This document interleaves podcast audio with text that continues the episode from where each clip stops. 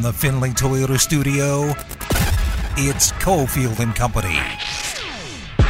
They're right back on it. Herbert under center. Ekeler takes the handoff, lowers the shoulder. There we go. Touchdown, Chargers. Austin Ekeler, for the second time today. Slam that door shut. It's time for Cofield and Company on ESPN Las Vegas. Tuesday afternoon, Cofield and Company, Adams Family Edition. Adam Hill in the Finley Toyota Studios with Ari, Adam Candy. Steve Cofield is in California, eventually, finally, after being caught like so many of you out there. Adam, I'm assuming most of the people listening to us today are refugees from Southwest Airlines. Uh, I believe so. I think they're streaming it through the airport uh, so that people that are stuck there can just listen throughout the concourses over at Harry Reid International. It's it's a mess. Uh, I almost because I love just disaster scenarios so much. Uh, and I think this is something we've talked extensively about here on the show. I nearly went over there. I, I wanted to go to the airport to just kind of roam around and check it out. Yeah, no, your morbid curiosity is well documented, Sure. and and I think that the reason you want to stream Cofield and Company into that morbid area is that if you're not already angry enough at Southwest Airlines, we can give you plenty of stupidity to be mad at here, right? That's that's pretty much uh, that's pretty much what we do. It's uh, exclusive to our show. I think That's that's, that's what we do. Let's hit the three. that's our domain. It's the three on Cofield and Company. Uh, but buddy, there's no anger in in Los Angeles. What what's to be angry about? Just as everyone predicted, the season has worked out exactly as everyone said for the Los Angeles Chargers, and here they are in the playoffs after yet another absolute gem of a game on uh, on Monday Night Football against the Nick Foles Indianapolis Colts. Uh, Adam, the the Chargers are in. Obviously, I'm being quite tongue in cheek about how they got there. Lots of predictions of grandeur for the Chargers in terms of what they were going to do in terms of dominating the AFC, and that did not come to pass. But you know what? They're in. They're getting healthier, and I don't know. At least Justin Herbert makes them interesting. Yeah, I think that's the thing about the Chargers, right? I mean, all the you know certainly all the the predictions about the division being one of the best ever uh, have gone up in flames through a lot of uh, Russell Wilson incompetence and uh, Raiders just kind of laughable performances, but. The Chargers were a team that I think a lot of people expected to do very well. I certainly thought uh, that they'd be better uh, than their record is right now, but injuries took a real toll on this team. They decimated them. And in the last couple of weeks, they've started to look very dangerous. Now, you know, the, the game uh, two games ago against Tennessee, I'm still not sure exactly what they were doing. And, you know, they didn't exactly uh, put up like 800 yards of offense last night against a bad Colts team, but they're finding ways to win. They're certainly better defensively than they were early in the year as they get a little bit healthier. The offensive line is getting healthier. Justin Herbert's not throwing for touchdowns, but he's been very efficient in moving the ball down the field. Like, this is a team that I think could be dangerous and and is probably playing better uh, at this point of the season and probably putting some fear into teams as they get ready to approach the playoffs. Uh, but as as well as I think they played overall last night, just a solid performance, nothing great. I do think the bigger takeaway was just how bad the Colts are and what a disaster Jeff Saturday has been. it has been abysmal to, to watch this team and to hear that Nick Foles was starting because they don't want to risk Matt Ryan getting injured and owing him a bunch of guarantees next year. You've basically told the entire locker room if we owe you any money, you can kiss our ass because we are going to make the decision that we have to make when it comes to finances over what's for the good of the team. I mean, there's one thing to tank, and then there's the other thing to basically tell everybody, yo, we're quitting on you, so feel free to quit on us. Yeah, I mean, I think that's that's essentially what's been said. But I, I go back to, you know, when they hired Jeff Saturday, when they made this announcement, the cynic, and I tend to be cynical. No. Uh, I know it's shocking. Breaking news. Uh, the cynic would say they did that to lose games. Like the reason they put Jeff Saturday in there was to lose, and it kind of has worked. Now somehow, some way, they won one. Forget who that was against. Uh, they did win. they did win a game. They did win one. It's Uh, I can't remember. Uh, I think it was the Raiders.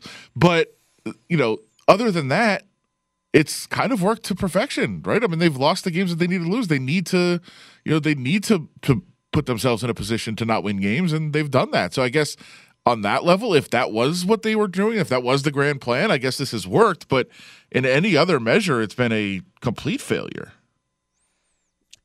To put Nick Foles in there instead of Sam Ehlinger this past week was really what was the chef's kiss on the whole thing because you could at least sell to everybody. Oh, we still want to see what we have with Sam Ehlinger. He's had a couple of decent games. No, I mean he really hasn't had a couple of decent games, but yeah, the Jeff Saturday thing has been uh, has been quite a disaster. We're going to talk a little later in the show. Um, in fact, in just a few minutes, about what we think is the absolute worst of the open head coaching jobs. And man, with what you've seen out of the Colts this year, it has to at least be within the discussion. But we're not quite there yet. Um, Thursday night, Adam, down in Orlando, and who wouldn't want to spend their Thursday night in Orlando? Uh, Oklahoma and Florida State in the Cheez It Bowl. Yes. Cheez It Bowl. Uh, not quite the Tony the Tiger Sun Bowl, but the Cheez It Bowl. I notice you're saying it. That's a that's not the usual. I don't think people usually say it. They usually throw an S on there. Okay. Well, let me just uh, let me just talk about my my need for accuracy. I have a coffee mug that says I'm silently correcting your grammar because I want guests in my home to know they're being judged at all times. Sure. Um, a Cheez It Bowl representative told Carter Karels last night that there is no such thing as Cheez Its. One Cheez It is a Cheez It. Two or more Cheez It are called Cheez It crackers, not Cheez Its. Uh, I'm sure, like you, uh, this is one of my favorite stories of the day. I love this. First of all, I, I I'm I'm sorry to the Cheez It representatives. Kind of a trash cracker.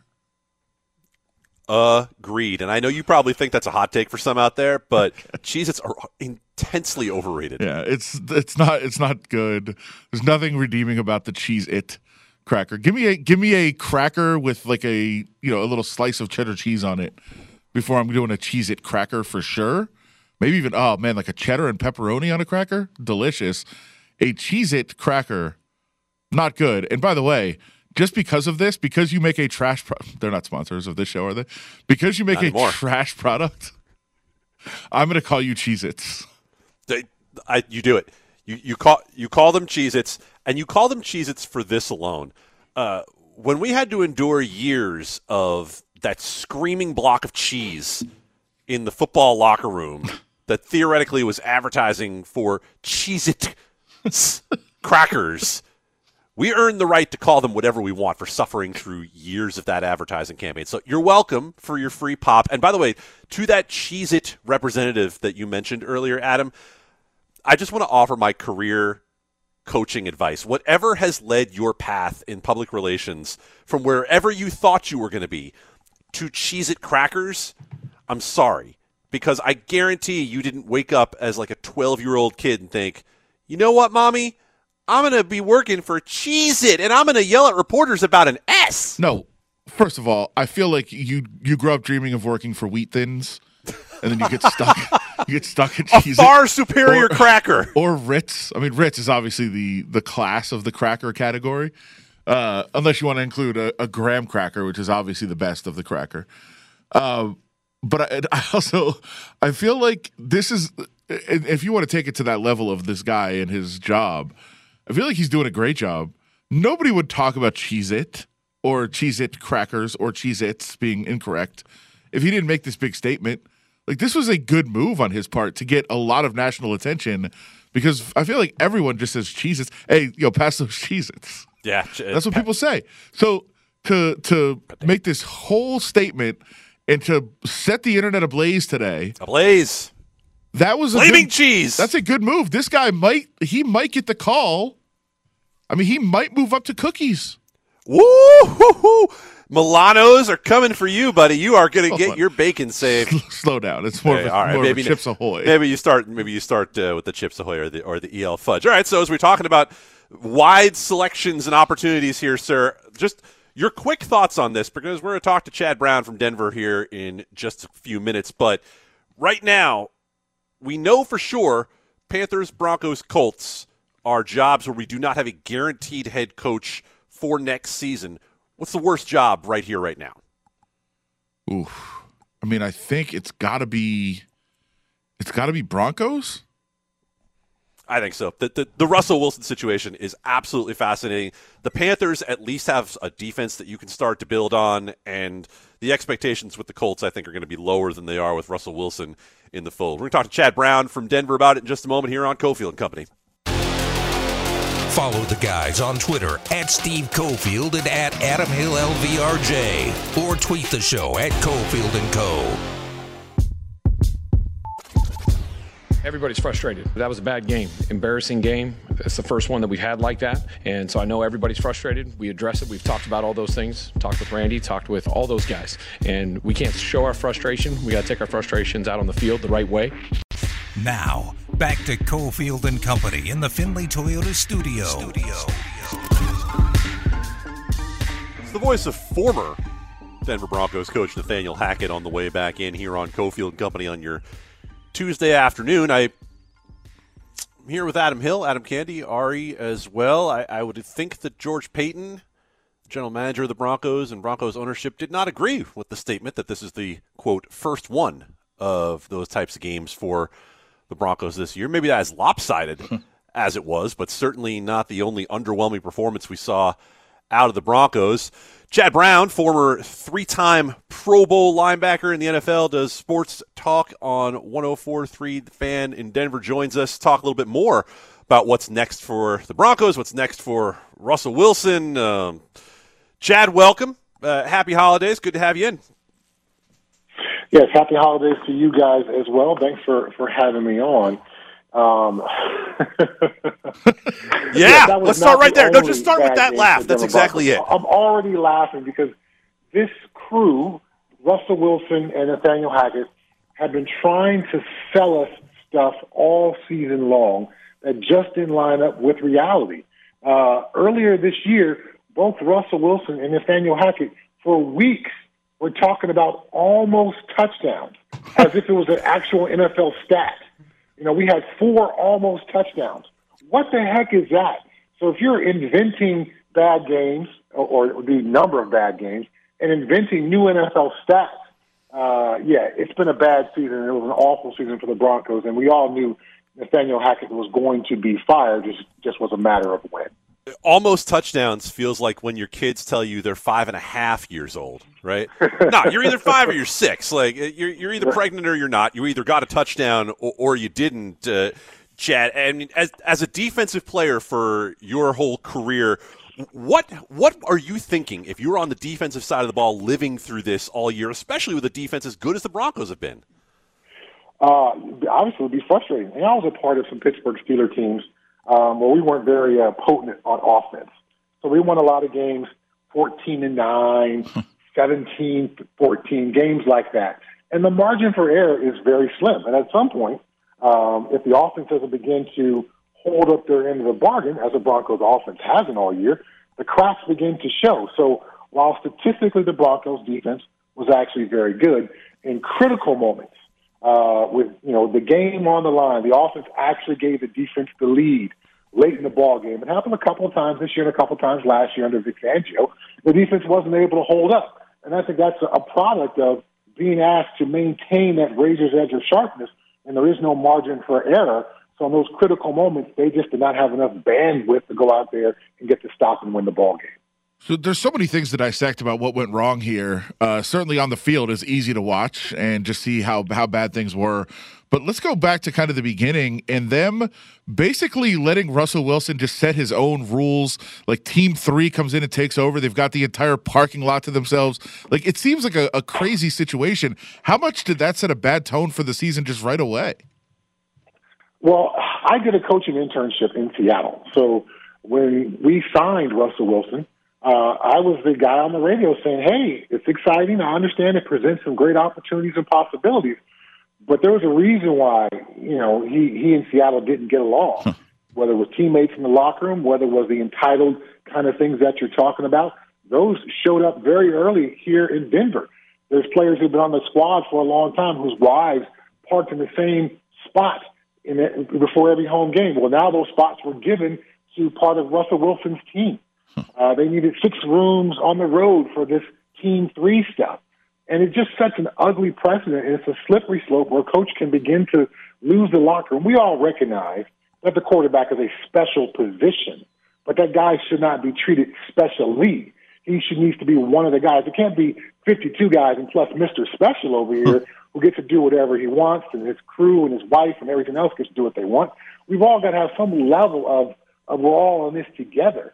And that was lost very, very early for the Broncos with all this extra stuff that comes from Russell Wilson, but also lost very early for the Broncos was Nathaniel Hackett uh, thinking that he knew the NFL better than long established coaches. Andy Reid played Patrick Mahomes in the preseason because he recognizes he needs to get this team sharp and ready for the regular season. Uh, Mike Tomlin out in Pittsburgh, every time the Steelers wore pads this year in training camp, they tackled to the ground during training camp to get their guys ready. Coach Hackett said, I'm not doing any tackling. We're not going to play any guys in the preseason. We're going to do two days of work and have one walkthrough day after that. So the fact, the hubris and the ego that somehow you as a first time coach know better than all these other more established coaches in the league was just shocking to me. And of course, the results being what they were lined up with my expectations of you don't get a football team ready. Guess what? They're not going to be ready. Well, uh, I guess the the next as we start to turn the page, I mean, there's a lot to go over what went wrong, but going toward the future, when they start to think about a candidate, is this a good job? Because I think it's going to pay a lot. The the checkbook is open, we would think, with all the money in there. But you are tied to Russell Wilson for a while. There's not much you can do about it, and there's not many draft picks to try to salvage anything out of. So it's going to have to make a go with Russell Wilson. So is this a good job, and is this situation fixable? Okay, uh, the Walton Penner Group is the richest owners in all professional sports. Um, so tremendous pockets there. All they need is a, is a great day up on the stock market, and they can pay off Nathaniel Hackett's deal in, in a couple of hours. So that, that that's definitely not a factor as far as paying Coach Hackett off. Clearly, just one year, not even a full year, and bringing in a new coach. But to answer your question, no, this is not a good job um, because you you're either forced to work with a quarterback who has proven now with two head coaches. He's un- really unwilling to buy into what they're selling. Uh, how many coordinators they run through out there in Seattle? And we all thought, oh, it's the coordinator's fault. They're not allowing Russ to do what he wants. No, it's now they come to find out it is a Russ issue. You've got a quarterback who has not lost just a step, but I say two steps from a physical standpoint. And oh yeah, he's going to make a quarter billion dollars on his contract. So yeah, it's not a great situation. You got new ownership. Coaches and ownership have to be on the same page uh, with the uncertainty of who Greg Penner is is going to be as a you know acting as the ownership part of things. Um, that would make me uncomfortable as a head coach. Um, and then you've got a complete degradation of the once proud winning culture of the Broncos franchise that Pat Bowlen established. It's been awful the last six or seven years since Peyton Manning w- was done. Um, quarterback after quarterback, coach after coach, no culture, no continuity, no no nothing that resembles the Broncos' proud days of the past. So, uh, in my opinion, this is the least attractive of all the potential openings in the offseason, mainly because of Russell Wilson, but also some other significant issues. So it's the obvious question here as we talk to Chad Brown, uh, three-time Pro Bowler in the NFL, linebacker and radio host in Denver, uh, about Hackett and Wilson. And you started to allude to it a little bit there, talking about how Russell Wilson has lost a couple of steps, but you also mentioned that Nathaniel Hackett, in some ways, was trying to reinvent the wheel. So how do we from the outside try to separate out how much of this was Hackett, how much of this was Wilson, and who is the right person to try to fix it going forward? Okay. Uh, definitely blame to be shared. No doubt about that. Um, but if you, you know, if you want to really boil it down, uh, George Paton, general manager, said it's all on him today at the press conference. Um, you know, the, I'm not exactly sure if it was part of the Walton Penner group or if it was George Paton who pushed to get that contract done before the season started, before we had a chance to see who Russell Wilson was under live bullets, because as I just mentioned, those guys didn't play in the preseason. So you had no idea what you were getting, yet they insisted on giving this contract out. So you got the contract. Uh, at some point, Nathaniel Hackett, when he met with, with uh, George Paton, put his big book on the table. Every coach has a book of what their plans are going to be. What, what are we going to eat during training camp? What are the practices going to look like? Where are injured players going to be? They're going to be off on the side. They're going to be in the training room. All those details are gone over in the hiring process. So for uh, Nathaniel Hackett to, to tell George Paton, hey, I don't want to play any of these starters in the preseason. I want to have a very soft training camp. We're not going to tackle to the ground. We're only going to do one day of uh, scrimmaging with the Dallas Cowboys. This is what I want to do. George Paton checked off on all of that. Yet still, he still got his job. So, you know, there's blame to be shared. Because even if you got crazy ideas, you would hope somebody else within the organization would pump the brakes for you a little bit and say, hey, I, I, I see what you want to do here, but maybe you put some skins on the wall and have some understanding of who this team is before you decide to give them, you know, camp club med and not real football camp. Uh, so that's to, to boil it down. Russell Wilson certainly an issue. The the de-evolution of Russell Wilson's game was big time and evident from a physical standpoint and from a mental standpoint. But Coach Hackett certainly did not do a great job. He had to bring in another coach, Jerry Rosburg, a couple of games into the season to get the operations of calling the play and getting the ball snapped before the play clock ran down. He had to bring in another coach who was on his couch at home to get the most basic part of football done. In Pop Warner, they call plays and kids can snap it in time. This NFL team could not do that. So uh, Nathaniel Hackett certainly does not escape uh, blame and, and scrutiny here. So I guess when we, if we talk specifics about where they go, I have to imagine with the deep pockets they make a run at Sean Payton potentially. Probably Jim Harbaugh, I would think, would be another hot candidate. But I had heard a few weeks ago that it was essentially Dan Quinn's job to lose in league circles. I mean, is that the case right now? Especially Dan Quinn, who's kind of been around Russell a little bit in the past. Maybe he would know what he's getting into. Where are they going? I, I don't have a real insight as to where they're going, but when I hear these names, they're all for you know uh, not necessarily logical reasons. Dan Quinn worked with Russell Wilson, therefore he's going to be great for this job. Maybe that's why Dan Quinn didn't want the job last year. he wanted to stay in Dallas because this this is the opportunity I'm going to get as a head coach. I don't want to be with that guy because I know about that guy. Um, the Sean Payton thing. Oh, well, Drew Brees was a short quarterback, and Sean Payton helped Drew Brees be successful. It is clear this season that the Russell Wilson reimagined as Drew Brees, being a pocket passer, is not who Russell Wilson is. The Broncos were awful when they went with three wide. They were awful when they went with shotgun. So these reasons, quote unquote, that people are pointing out these candidates, I can poke holes in those reasons within seconds. So again, I'm not sure who it's going to be. It's probably going to be, you know, someone who they're going to have to overpay for. but again, with all the question marks surrounding the quarterback, the organization, ownership, the, the, the lack of culture, all those kinds of things, I just know you're probably not going to get the candidate you want. Um, and if you do, it's going to be a ton of money, and he's going to come with all kinds of conditions. Why would I want to be the head coach here where there seems like the GM is only going to be here because the owner is brand new? This was a GM who gave Russell Wilson a quarter billion dollars and gave up all that trade, uh, draft capital, and players in what may be the worst trade in NFL history. And I got to report to that guy? Are you kidding me? I don't want that job. Well, uh, you already you kind of already answered it, but let me just follow up directly. If you're a coach and you have been trying to get a job and you haven't been able to get one, and th- this is the first job you've been offered as a head coach, you taking it, or do you think there's so so little chance to succeed that your career ends if you accept that job right now? Now I know it's under different owner uh, management than it was when Vance Joseph, my CU teammate at University of Colorado, was head coach. Um, but John Elway did not allow Vance to do what Vance needed to do. John Elway told Vance who to play on Sunday. So if that kind of thinking is still existing in circles, then Eric Bieniemy, another one of my University of Colorado teammates, who clearly talks to Vance Joseph, why would he want this job? As desperate as Eric is to become a head coach, if you can't run your system and, and play who you want to play on Sunday, then maybe this ain't the job for you. I think there's going to be a lot of candidates who are going to fit in that category.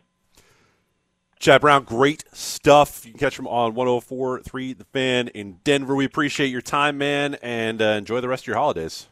Well, you guys have a happy holidays as well, and uh, yeah, it's going to be a very interesting off season out here in Denver once again. Well, we know Raiders fans will enjoy every moment of it. Not that they can't look in the mirror themselves a little bit right now.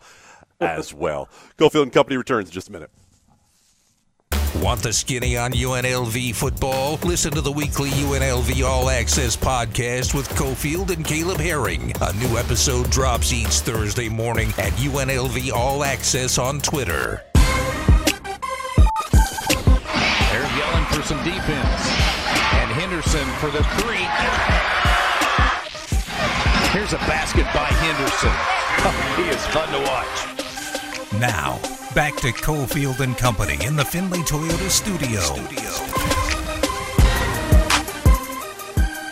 Get a little action there from Scoot Henderson, projected top NBA draft pick, who's been playing, although not for the last few weeks, for G League Ignite out at the DLC in Henderson. Tuesday edition of Cofield and Company. You've got Adam Candy and Adam Hill on the Adams Family edition. Steve Cofield joins in the five o'clock hour from San Jose, where the Running Rebels are getting ready to start their Mountain West Conference season tomorrow night against the San Jose State Spartans. Adam, you hear that highlight there of, of Scoot Henderson? It's been almost six weeks since he took the floor and among the potential injuries you could suffer, I, I don't know that nasal fracture is one you ever want to hear. Uh, that sounds absolutely awful. Uh, that is the injury that he's been out with since November 18th. Report from Jonathan Givony at ESPN saying G League officials say he's being held out right now due to an abundance of caution as the risk of soft tissue damage is exponentially higher after suffering a concussion. Uh, several NBA execs said they don't believe he's going to play another game because he's going to be a top three pick in the draft regardless. Uh, shockingly, G League Ignite officials, uh, I don't know if these officials were PR or ticket sales, said uh, Henderson is an elite competitor who refuses to entertain that type of discussion and will be back on the court soon. A- Adam, there's no reason for Scoot Henderson to get back on the court, is there? Why, why on earth would this kid risk what is a surefire NBA career at the age of 18 playing in the G League? What are you talking about? He's an elite competitor. Oh, that's right. Uh, in in the minors, He's got He's uh, elite quote, minor league competitor. He has quote an internal drive Mm-hmm. and uh, quote competitive spirit. Okay, the first one sounds like he's a computer. He's Sure. got an internal drive. All right, uh, and then the spirit. Yes, we do. He's got spirit. How about you? Take take that analytics guy. Ooh, thank you, thank you. I don't have. Sorry, I don't have a a purr. I don't have. I don't have a, a rating for his his spirit. Is that like school spirit that that, that, that Scoot Henderson has? No competitive. Rah spirit. rah ignite.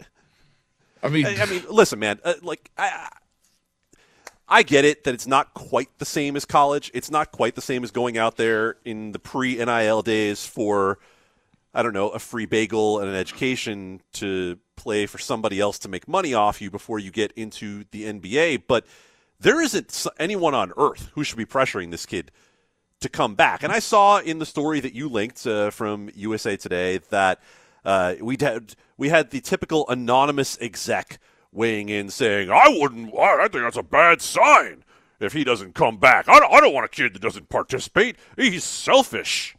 No, he's smart. He, he's smart. He's smart to protect a draft stock that we've already seen. What is it exactly, Adam, that they're going to see in the pre-draft process for a kid who already went up against everyone's number one pick of the last 20 years in Wembanyama and held his own? Yeah. Well, fir- first, we've also seen, you know, we've seen these scenarios play out. I mean, Jaden Hardy played his way out of the top 10 uh, by having a somewhat disappointing season in the G League. And, um, you know, Shaedon Sharpe just said no at college and he was fine. So, like, the, the more you see somebody, the more flaws you find. I think that's pretty much the key. Uh, or that's been the case throughout history in all sports in terms of drafting. Like you find things that you don't like the more you watch somebody, and so I would suggest the best thing to do is to not play. Now, he in the past has kind of cited Kobe and, and the things the things that he said about you know competition and you know seeking it out and all of those things. I get that, but uh, I, I think you know protecting your draft stock when you've already earned it is probably the most important thing, and I wouldn't go. Now, I also am distracted right now because uh, you mentioned a breakfast food. Uh, you know the the breakfast pastry with a hole cut in the middle. What did. what did you call it? I called it a bagel. Yeah, that's correct. I think 99.99% of the world says that. I was in an argument um, over Christmas holiday. And yes, these are the kind of things I argue about. Somebody says that the word is pronounced bagel. Who is this person, and why do you choose to associate with them? Wait, Ari, you think it's bagel also? No, No, no, no, no. it's community from community. Did either of you guys watch the show at all? No. The girl, she like it's like a bit, and she's like, "Yeah, bagel," and they're like, "Bagel, what is that?" And then they're like harassing her because it's like that's not how you say it. So Yes, guess there are A friend of that- mine believes it's bagel, and I don't know. I don't think he watches oh. Community. I don't think that's where he got it from. That's, but it was a very bizarre argument. And the, yes, the, again, like I said, those are the things that I do argue, argue Well, about I- on a daily I- basis. And it, does does he also believe that you spread cram ches on it? No, he definitely says Cheez-Its, I'm sure. Oh, Cheez Its. Yeah, oh, he's one of those people. Yes. We need to we need to get Carter Karels and the Cheez It spokesperson on this case immediately. We, you know what else we need? We need to find out from an authority on such things as cheesy crackers like Darren Millard what what he thinks about the whole thing. If you want to talk to Darren Millard about cheesy crackers, okay, wait, uh, we can't have that happen uh, on air. Adam and I'll handle that whole discussion. But if you would like to go to a Golden Knights game, now that we've got you covered for. We have tickets to see VGK, and you can win them here right now. Two tickets to the Golden Knights taking on the Florida Panthers. Going to be Thursday, January 12th at 7 p.m. And if you don't win tickets, you can get your tickets at axs.com. Golden Knights against Florida. Ari's got caller number seven right now 702 364 1100, 702 364 1100. Join Cofield and Company on Thursdays for the live 2 to 5 show at Silver Sevens Hotel and Casino. During all NFL games this season, get 77 cent beers. It's Thursday night football at Silver Sevens, Flamingo in Paradise. They cannot get control. Blues coming the other way. Under two minutes left in overtime. Tarasenko in. He shoots. Glove save. Thompson thought about rolling it back into play, but then thought better. Now, back to Cofield and Company in the Finley Toyota studio. studio. The voice of Dan D'Uva on the Vegas Golden Knights radio network as VGK on Christmas Eve. Stop me if you've heard this one before. Comes from behind in the third period, ties it up, wins in the shootout. Logan Thompson keeps them in it there, as he has done numerous times this year. Cofield and Company here on your Tuesday with Adam and Adam and Ari, and the one and only Darren Millard, uh, pre and post game host on the Vegas Golden Knights TV broadcast. Of course, you can always catch him over on Fox Sports Radio as well on the Insider Show. We have a very important question for Darren to start this segment with that Adam, you can't weigh in on this. Ari, you can't weigh in on this. Darren, are you ready? I normally uh, ease into it with frivolous meandering, but No, no, no, uh, no. no. if it if it's up to you, then uh, I guess I have to go along with it. Yeah. Um, and your passive aggression is noted and also celebrated. so, okay. So, th- there's a very popular cracker out there that that is based on cheddar cheese. It is a little square quack cracker. Have you had one of these before? Rich crackers? Okay, that's a good guess, largely because we think those are superior to the crackers we're talking about. But uh, there is a, Cheez-It? a- there is the Cheez-It cracker, correct? Yes, yes. Okay. Cheese it. Okay, what happened? What, what would you call a group of those if you had two or more of them? Handful? See, this guy is a pro. This guy is He an is. absolute pro. He. We we heard from uh, well, we a a lot of people out there heard from the official spokesperson for the Cheez It Company that there is no such thing as Cheez Its. If you have two or more Cheez It crackers, they are just that Cheez It crackers. One is a Cheez It, two are Cheez It crackers, Yeah. but there's no such thing as Cheez Its. Are, are you here for this kind of pedantic nonsense? Hand me the cheese it. Cheese it. I don't know. What what would you say to that? If you want me to hand you the box, what would you say to me? I think our answer, Darren, is don't hand anything. They're gross. I don't want them. Fair. Uh, you know what? I I gotta admit, every now and then, I grab it just because I need uh, I need some kind of substance in me. I'm not proud of it every day, but there is the odd moment where I'm like, this is the greatest thing on the planet. You're a, you're a vile human being, Darren. No, it's it's it's, it's complete- Shockingly, that's not the first time I've been called that. but but it's been years since you were dating, Darren. So I understand that you probably haven't heard it recently. I understand. I probably more since I've been married than I did when I was dating. That's the sad part. You, Well- throw, you throw a bit of peanut butter in there, and you you know what I discovered? I got a stocking stuffer uh, on the weekend was like little to go packages of Jif peanut butter. Oh yeah. I didn't know they made those to go. That that is a life changer oh. because my family gets so mad at me because I leave half a cracker broken off inside the peanut butter and they go to do their oh, toast. Oh my they're like, God! You this?" are a vile human being. Yes, yes. But I discovered the to go packages, and it's life changing for both myself and my family. You, so, so uh, this, these were obviously left to you by a very concerned family marriage therapist who is trying to save your Yeah. family. That's- No, no, no. I prefer to look at it as trying to save me half my house. Fair. no, no wonder you. I, I look at it as giving, still giving me access to the other end, Uh, well, the other wing of the house. Yes, yes, there you that's go. that's that's kind of you. That that's kind of you to look at it that way. Um, Golden Knights tonight are are they're leaving the house. They're, they're voluntarily. They're out of the house. They're in Los Angeles. They're taking on the LA Kings, who are right behind them in the division. VGK coming off a couple of wins here. Uh, Darren, what what'd you make of the game against St. Louis, and, what do you think it means for them going forward here into LA tonight? Well, I that was part of the one of the stories of the season was that uh, performance against the St. Louis Blues is finding ways to pick up not just a point but uh, two points and walk out of the building feeling really good. When you analyze their performance in one goal games and then in overtime and or shootouts this year, they've been really successful in piling up those bonus points. And I'll look no further than the team that uh, that we're going to watch tonight at crypto.com, and that's the LA Kings, who don't have uh, a great record on that side of it when it goes beyond regulation, and that's the difference. The the Golden Knights have five more wins than the LA Kings. Uh, the LA Kings have five bonus points in which they came out on the losing end uh, of games that went beyond regulation, and uh, that's the difference in uh, in being first and second by a five point margin. It's it's uh, it comes down to exactly that, and it's why Vegas missed out on the postseason last year was the record in those situations, and they've been a find, found a way to correct it. I, I don't think there's anything strategically that's gone into it, other than they've had more of their star players available through the course of it, and they've come up big and, and got some uh, huge performances and some goals in the shootout in particular, which they couldn't get last year. But uh, but uh, that's that that's what it uh, boils down to in the difference between these two teams. I mean, you, you go back to that last game be- before the Christmas break. If Vegas loses in regulation, the LA Kings win that night uh, in in a separate location. Uh, that that's a that's a one point game uh, right now going into tonight. Instead, it's five. So uh, they they've been able to uh, capitalize on things, and they've got a bit of re- breathing room and a chance to make it even more. If, how important are these arbitrary? I mean, I guess they're not arbitrary. We we use these time markers of you know where are you at Thanksgiving, where are you at Christmas, uh, where are you at these holidays along the way on the NHL schedule.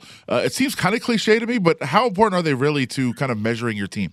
Well, Adam, you've been around the professional sports long enough to know that uh, it's uh, it's what you put into it in the sense of uh, Thanksgiving can mean a, a whole lot, or traditionally it can't mean uh, uh, anything. Uh, but the further you go along, they mean a lot more uh, because you're getting closer to the end of the season, and you're either uh, piling up points and you're building a cushion, or you're running out of, out of roadway.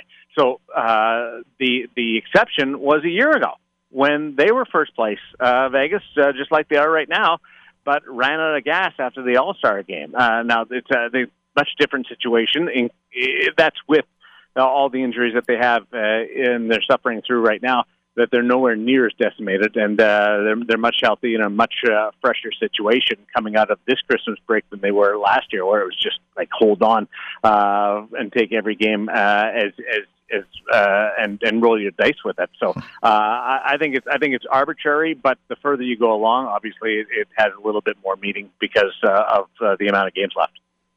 Darren Millard joins us here from Vegas Golden Knights, and, and Darren, allow me to apologize for Adam for um, for using Christmas as the arbitrary marker. We forgot to wish you a happy Boxing Day.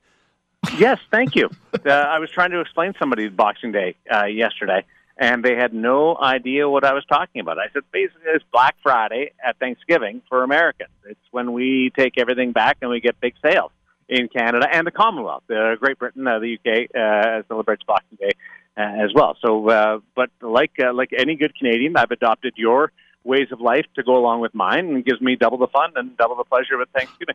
So we should have just assumes that Boxing Day was not a real holiday all along. That it's- just for Canadians to uh, to, to play around for the day after Christmas. Or you just you just milking it for another day off? Yeah, we're we're smart. We're we're taking advantage of, of an extra day away and shortening that gap between Christmas and New Year's. And it, what that really does allow you to do is, if it falls on like it does this year uh, during the the weekend, that you can stretch that thing out to a whole week off and, and not feel guilty at all. We we we Canadians, we may be really polite, but we're also really smart. I, I agree. Also, very nice for the most part. Yes. Yeah. Yeah. Uh, you, uh, this uh, this conversation uh, might be the exception of it with the controversy over the cheeses. Sure. Uh, we we are very polite and nice. Yeah. uh, Why? Why is it every time I've gone to Canada, just su- such niceness everywhere? Why? Uh, because we're usually frozen from a winter, and we're just happy to see anybody outside. Like, Fair. if, if, because I'm I'm taking into consideration that you're not coming to my house because I don't know you, Fair. so I'm probably meeting you somewhere out and about, and I'm happy to be out and about, as I say, about uh, the uh, the Canadian way, and uh, and I'm just happy to be uh, to be going. Uh, I, I have a, I have a little bit of a story for you guys though. Do, Okay. do I have time for thir- thirty seconds here? Absolutely. So I'm at crypto.com tonight. Normally we do the Darren Eliot night, do the games from City National Arena inside Studio 31. Uh, but uh, there was an issue with the cyclone bomb, uh, ironically named Elliott, uh, over the course of the weekend. You know, all the travel mess all over the world, uh, North America. Uh, the cyclone bomb dropped the temperature, and our master control for AT&T Sportsnet is located in Denver. That's where the producer, the director, everybody is in Denver and the control room is, and Darren Eliot and I are at City National Arena. Well, there was a big flood at our studio in Denver. The control room is, I don't know whether it's half fried, mildly fried, drying out, whatever, but they can't use it. So I get to go on the road for a couple of days and hang out. Uh, so it's, it's, it's kind of nice, although I do miss my buddy Darren Eliot. Worst places to be than L.A. Also. Yeah, I know. It was, there was a slight drizzle as I walked over across LA Live, and I thought I can handle this. It's good. Get to see some of my buddies uh, in and around uh, LA and Anaheim tomorrow, so it's uh, it's it's a, it's a good day. Nice. I might even stop for some Cheez-Its and, and really crank. Whoa, Don't- don't whoa, whoa, whoa! go to easy. go to Disneyland. Have a good time there tomorrow. That'll be fun. Uh, what just uh, what do we know about the the health status of some of the guys with the Golden Knights? I mean, uh, obviously you know Jack Eichel and and Shea Yeah. and guys that they're trying to get back. Where where are we on some of those guys right now? Well, I, I, with with an Eichel, uh, I think uh, probably a Paul Cotter. Uh, you put uh, a Marchessault uh, in that mix. Uh, I don't think it's longer term. Uh, I don't know whether any of them are going to play tonight. Uh, I don't think Eichel's going to play tonight, uh, or or a Cotter. Marchessault uh, came out the last game. Um, it doesn't sound like he's going to uh, go tonight, but uh, but I think those are ones that are closer to the horizon. Uh, Shea Theodore was listed as uh, as week to week. Uh, that was about three weeks ago. Uh, week to week is I, I usually err on the side of caution on that one to be a month, and we're not quite there yet. And and we know Zach Whitecloud's uh, month to month, but we'll be back by the end of the year. But uh, and and Brett Howden is in that mix. Brett Howden's been gone, and it's been really quiet on that front uh, too. But I would think that that an Eichel, that a Cotter, that uh, that a Marchessault would be uh, the first guys that I would circle as to being back, but I wouldn't expect them, uh, certainly not tonight, and uh, I don't expect them tomorrow night in Anaheim. Downtown Los Angeles, Cole's French Dip. That's my recommendation to you. I don't know if you'll be able to get there. I don't know if you've been there before, but it's outstanding. I gotta say, I would, I would guess nine times out of ten, I come on this show with you, and uh, I get some kind of uh, recommendation. Uh, yeah, it was it was Stockman's up in uh, in in Missoula last Yeah. time, which I know Yeah. I nailed. All right, Darren Millard, have fun in L.A. We'll talk to you tonight.